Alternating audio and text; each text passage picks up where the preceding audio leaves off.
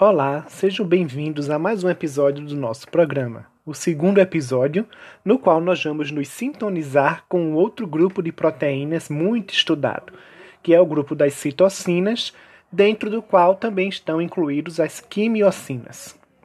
Assim como o recado que eu dei no episódio anterior, que foi sobre as proteínas G, fique à vontade para procurar ilustrações enquanto escuta o programa ou até mesmo pausar para relembrar algum conceito. Mas lembrando que, em bioquímica, sempre precisamos nos valer de uma boa dose de imaginação para ajudar a compreender as moléculas. Então, as citocinas são polipeptídeos e pequenas proteínas que têm peso molecular entre 5 a aproximadamente 25 kilodaltons, produzidas por várias células do organismo e que alteram o comportamento ou a propriedade de outras células. Não confundam com citocininas, que são hormônios vegetais, um outro grupo de moléculas. Então, a produção de citocinas geralmente ocorre em resposta a um estímulo ativador e elas induzem respostas por meio de ligação a receptores específicos.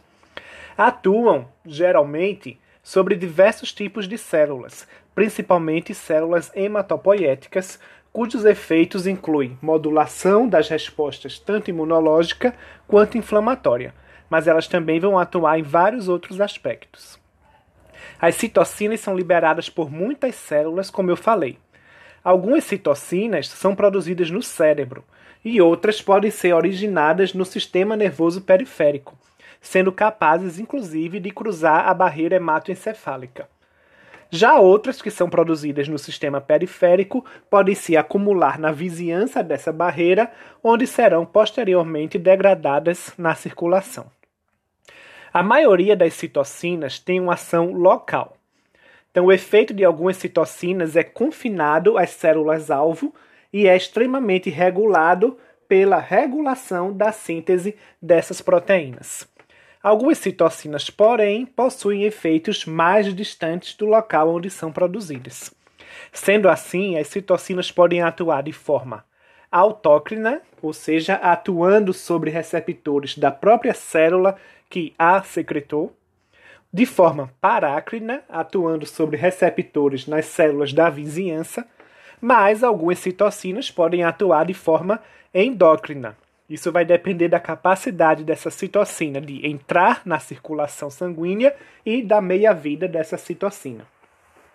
Nesse grupo de moléculas que fazem a comunicação entre as células, existem as citocinas, os hormônios e os fatores de crescimento. Quanto aos fatores de crescimento, diversos autores incluem alguns desses fatores dentre as citocinas, outros não. E em relação aos hormônios, o que diferencia citocinas de hormônios? Então, hormônios clássicos, eles circulam em concentração nanomolar. Usualmente, essa concentração ela vai variar em menos de uma ordem de magnitude. Já as citocinas, elas circulam numa concentração bem mais baixa, a nível picomolar, mas que pode crescer até mil vezes durante trauma ou infecção. Uma outra característica é a distribuição, distribuição generalizada das fontes celulares de citocinas, diferentemente dos hormônios cuja produção está restrita a determinados grupos de células. Virtualmente, todas as células nucleadas são potenciais produtoras de algumas das citocinas. Muitas citocinas apresentam uma característica denominada de pleiotropia.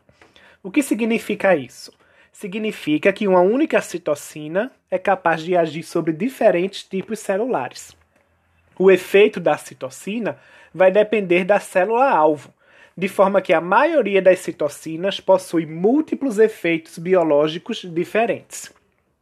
As citocinas também são redundantes em suas atividades, o que significa efeitos similares que podem ser estimulados produzidos, causados por diferentes citocinas.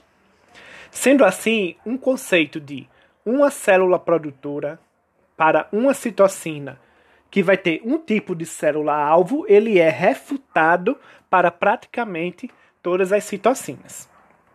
As citocinas elas são frequentemente produzidas em uma cascata, com uma célula-alvo sendo estimulada por uma determinada citocina a produzir outras citocinas. As citocinas também podem atuar de forma sinérgica ou antagônica entre si.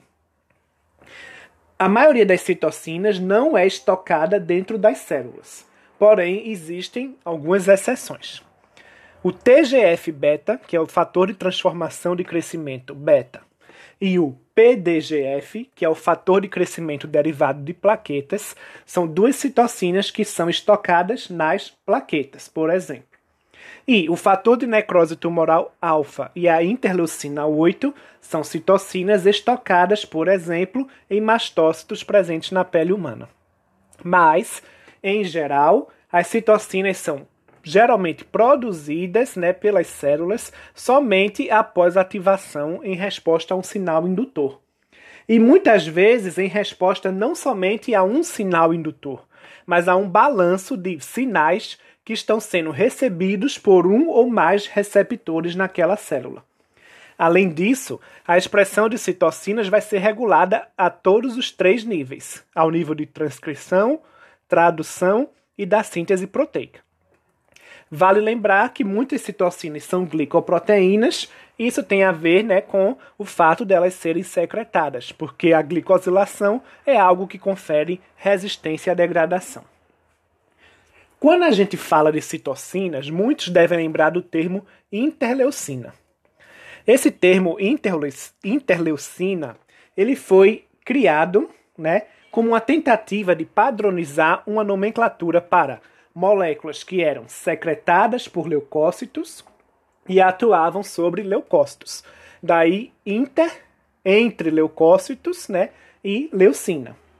Entretanto, veremos que muitas das interleucinas elas estão incluídas em classes diferentes de citocinas, porque ao longo do tempo foram descobertas uma grande diversidade, é, muitas variações e essa classificação única deixou de existir. Existem diferentes formas de classificar e agrupar as citocinas. Em uma das classificações, elas são agrupadas em famílias estruturais, nas seguintes classes principais: hematopoietinas, interferões e a família dos fatores de necrose tumoral, a família TNF. Começando pela classe das hematopoietinas. Essa classe de hematopoietinas e os seus receptores podem ser agrupados em subfamílias também, com base na similaridade funcional e na ligação gênica. Todas as hematopoietinas têm um elevado grau de estrutura helicoidal, ou seja, de estruturas em hélice, e pouca ou nenhuma estrutura em folha beta. Essas estruturas em hélice marcantes das hematopoietinas são conhecidas como feixes tetrahélices. E essas proteínas podem existir numa forma monomérica ou homodimérica, ou seja, com subunidades, duas subunidades idênticas. Fatores de crescimento e muitas interleucinas, que vão ter funções na imunidade inata e adaptativa, estão nessa classe. Então, por exemplo, as interleucinas 2, 3, 4, 5, 6, 7, 9, 11, 13 e 15 estão no grupo das hematopoietinas. Essas hematopoietinas elas são produzidas por células renais, pelos hepatócitos, células T, mastócitos, células do timo, macrófagos, células do endotélio, fibroblastos, células do estroma da medula óssea, entre outras. A segunda família, o segundo grupo, é a família dos interferões, que inclui o interferon gama, que é uma proteína homodimérica, e o interferon alfa e o interferon beta, que ambas são proteínas monoméricas. São citocinas produzidas, por exemplo, pelas células T, pelas células natural killer e outros leucócitos, além dos fibroblastos. A principal citocina que é produzida, por exemplo, por células TCD8 efetoras é o interferon gama, que vai atuar bloqueando a replicação de vírus ou pode até mesmo levar à eliminação do vírus, sem ser necessário matar a célula que está infectada. A família TNF é bastante interessante, porque ela inclui membros que aparecem como trímeros e que podem estar solúveis ou ligados à membrana. Então esse terceiro grupo, que é a família TNF, ele é bem distinto dos outros grupos de citocinas. A família TNF atua na imunidade inata e adaptativa. São exemplos o TNF-alfa, TNF beta, a linfotoxina beta, LT-beta, mas que também é conhecida como fator de necrose tumoral C, ou TNF-C, e outros representantes. O TNF-alfa ele é produzido tanto na forma solúvel como na forma associada à membrana. E ele é composto por três cadeias idênticas. Ele é um homotrímero. Já o TNF-beta ele pode ser produzido como homotrímero, que vai ser secretado, mas geralmente ele está ligado à superfície celular, formando heterotrímeros junto com aquele outro membro que eu mencionei, o LT-beta, que vai estar também associado à membrana. No caso de citocinas desse grupo, que estão ligadas à membrana, elas estão associadas também com a matriz extracelular. E existe uma comutação, uma troca entre formas solúveis e forma associada à membrana.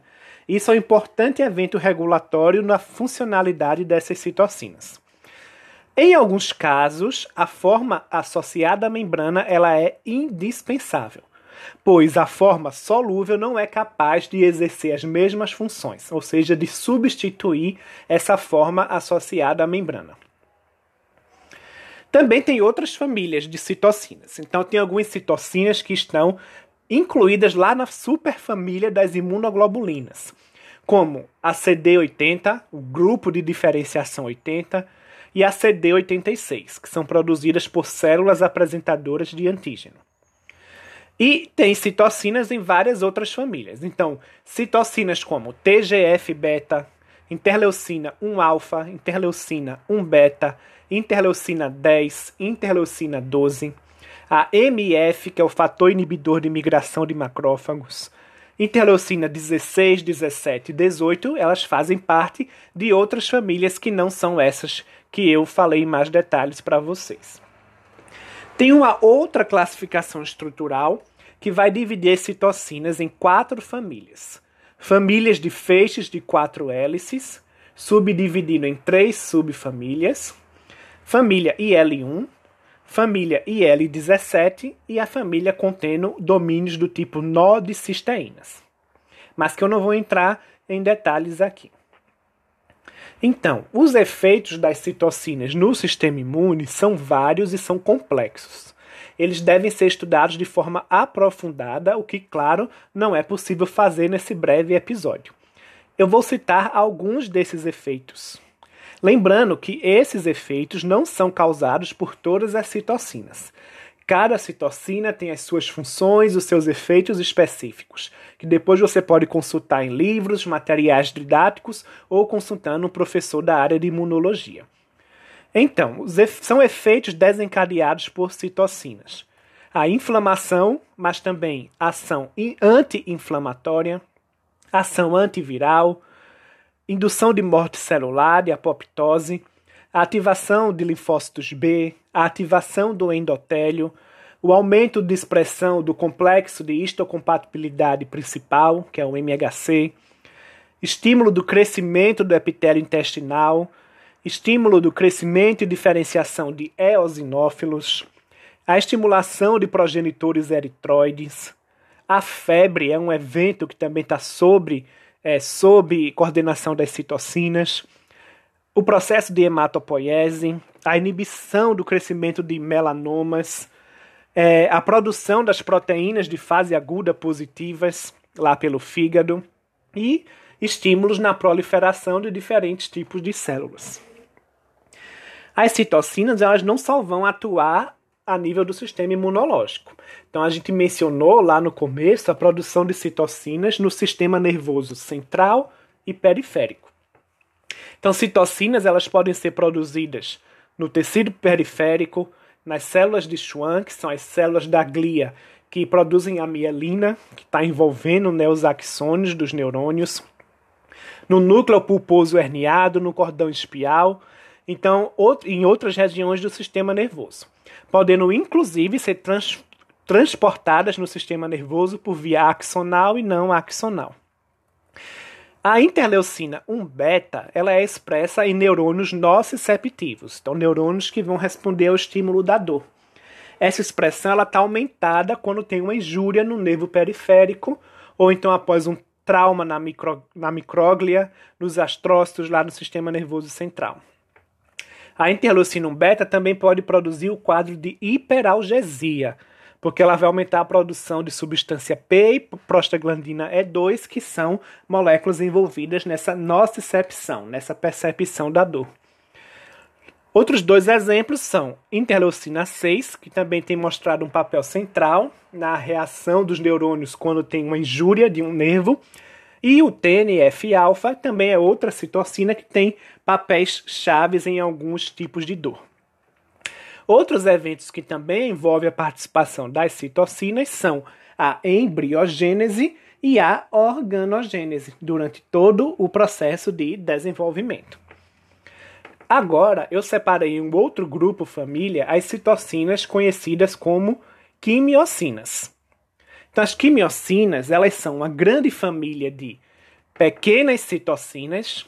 Então, as citocinas já são proteínas pequenas, mas as quimiocinas têm um grupo de citocinas ainda menores, cujo peso molecular vai entre 5 e 15, e 15 kilodaltons.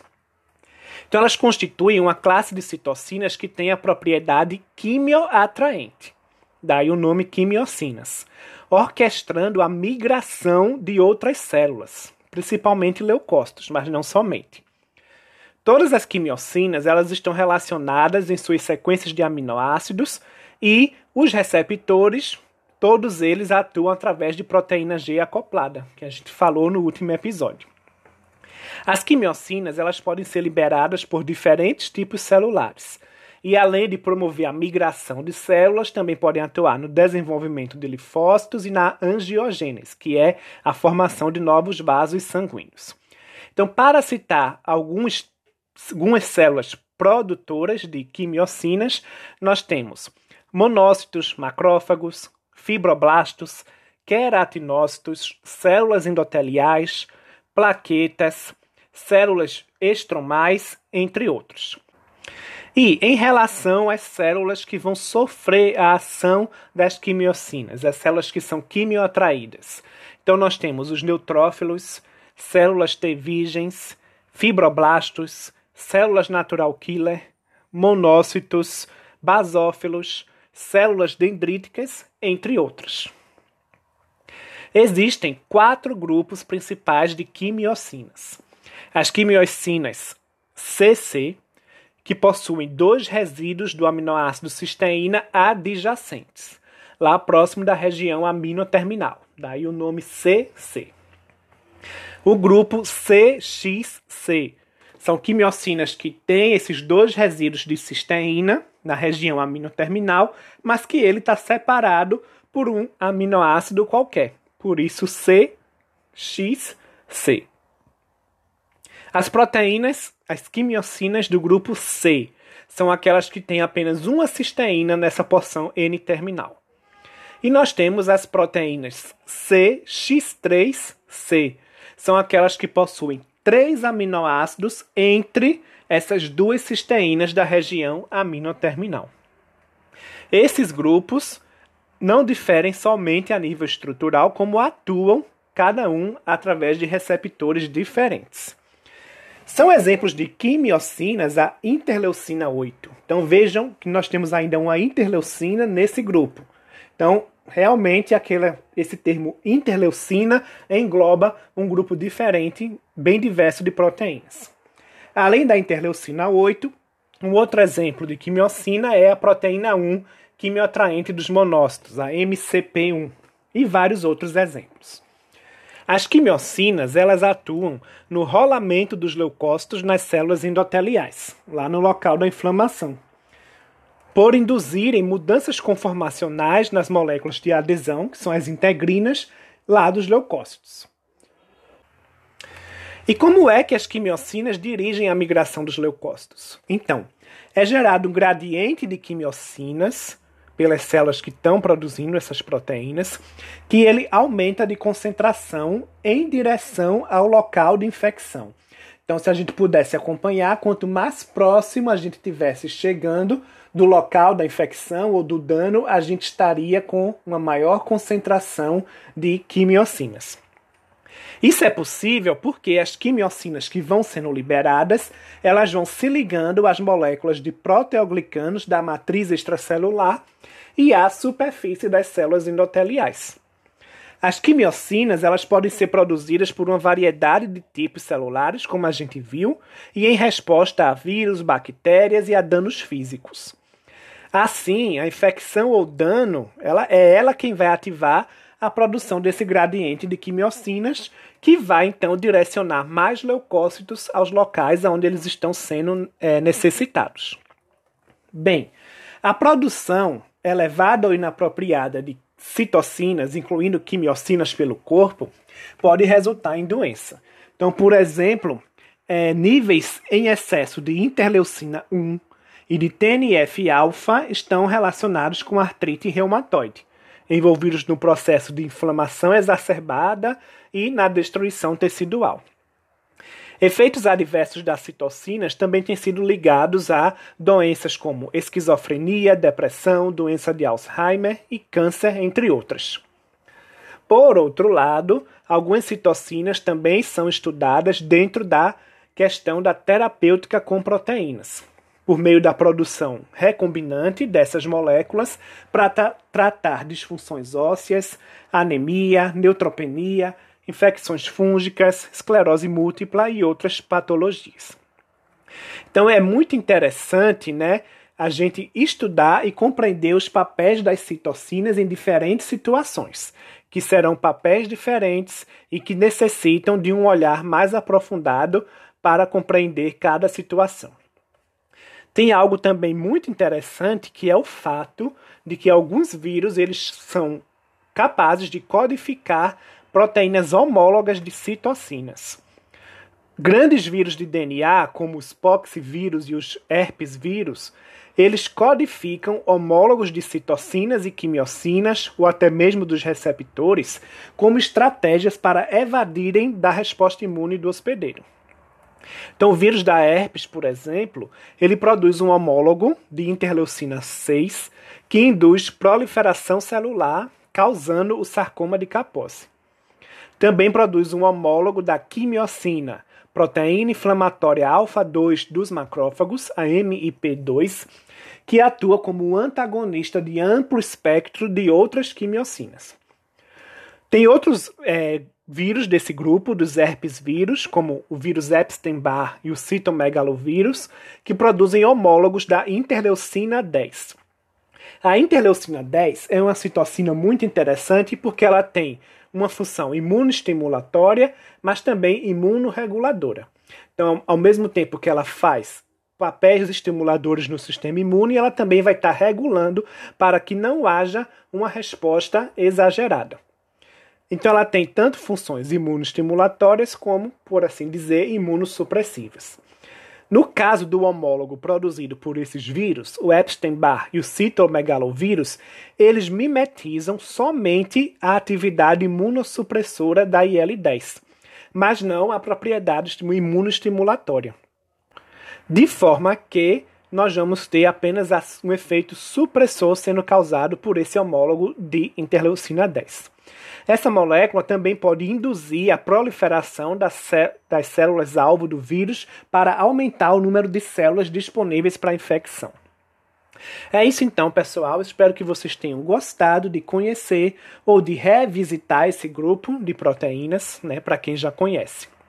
Para quem se interessou pela área, há muito ainda para se debruçar e conhecer sobre essas moléculas.